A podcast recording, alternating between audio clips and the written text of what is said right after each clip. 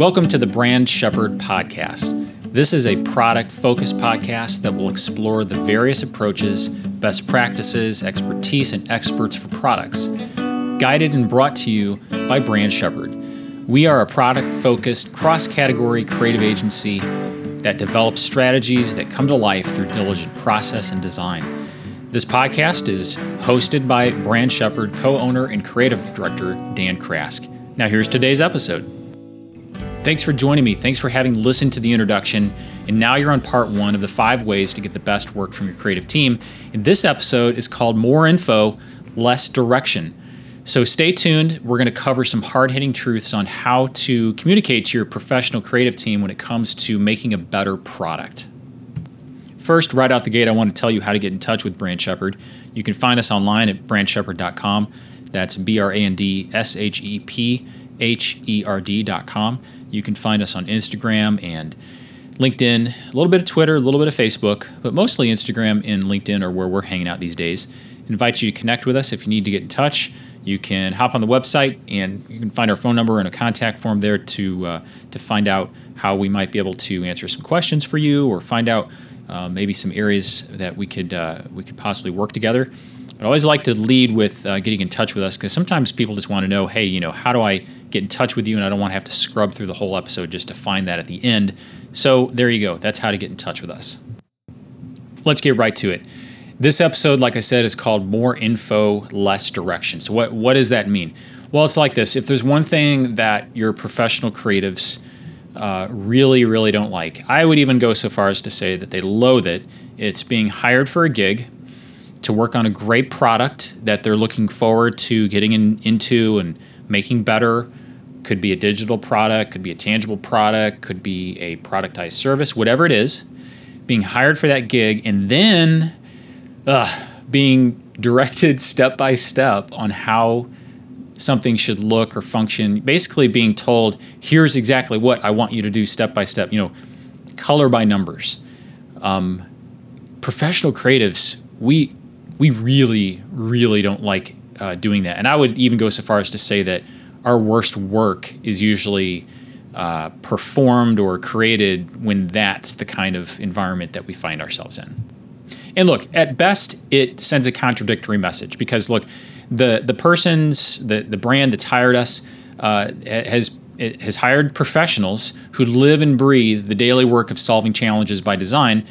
Then the, they're given direct minutia details on how to do things like for making the logo 20% bigger or the photos should be on the right instead of where the creative put it you know when you're when something uh, is designed it comes with intent and it comes with process and so it's best to lean on the hired professional especially creative professionals uh, expertise and design acumen okay it's it's best to assume that the hired creative professionals know what they're doing, even in the details. Even if you personally don't like it, your your personal taste should not be directing what what the what's best for the product because we have a we have creative professionals in to do that right? We have we, we have a team who is here to make the product better. And so there's right out of the gate, some this is the first thing that trips up creatives is when we have a process that we, we need to follow, and yet we're given detailed instructions on how things have to fit in a certain specific way. The best work comes when those walls aren't there and we can maybe put them in in some modified form later on down the process. But if you want really good, innovative thinking, we have to start with trust. Trusting that that we know what we're doing from a problem solving design perspective and that we are here to make your product better. So what does that look like? I mean, how does that how does that actually work?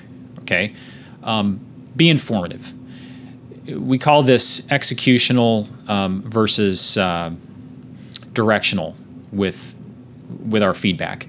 We use the word executional for when someone gives outright creative direction um, maybe that they're not even qualified to give.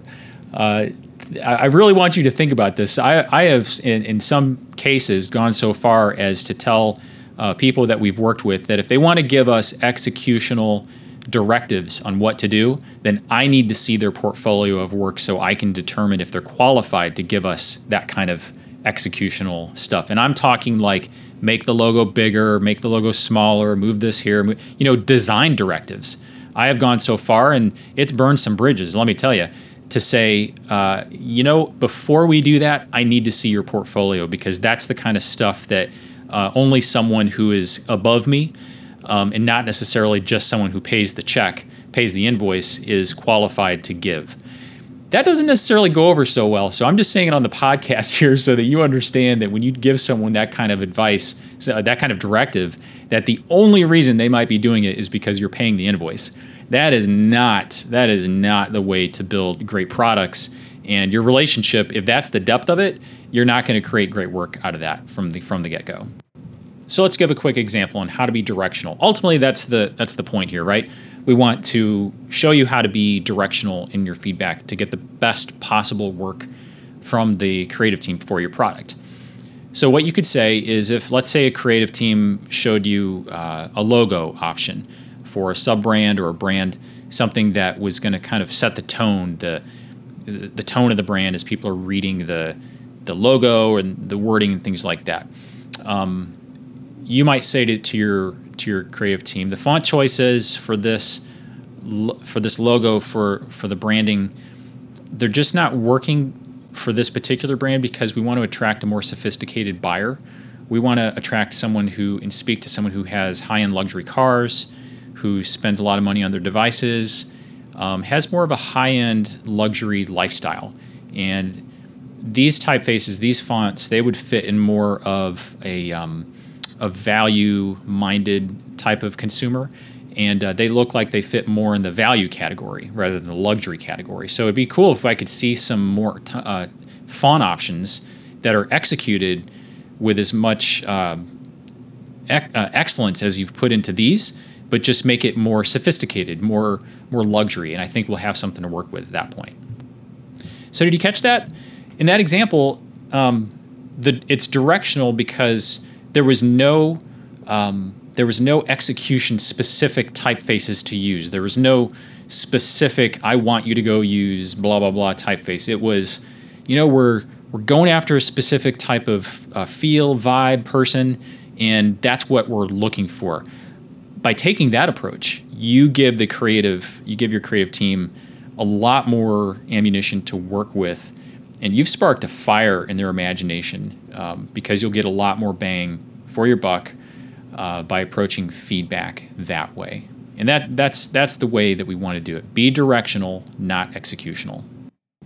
And that's today's episode. Thanks for tuning in. You can find Brand Shepherd uh, at brandshepherd.com. That's B R A N D S H E P H E R D.com. You can find us on Instagram and LinkedIn. That's where we are most active. But you'll find us a little bit active on Twitter and Facebook as well. Uh, also, just a little bit of activity over there on Pinterest lately uh, with some idea boards and trends and things like that. So, so don't ignore Pinterest. Uh, that's the episode. I do hope you'll you'll tune in for the next five episodes and let us know what you think. Have a great day.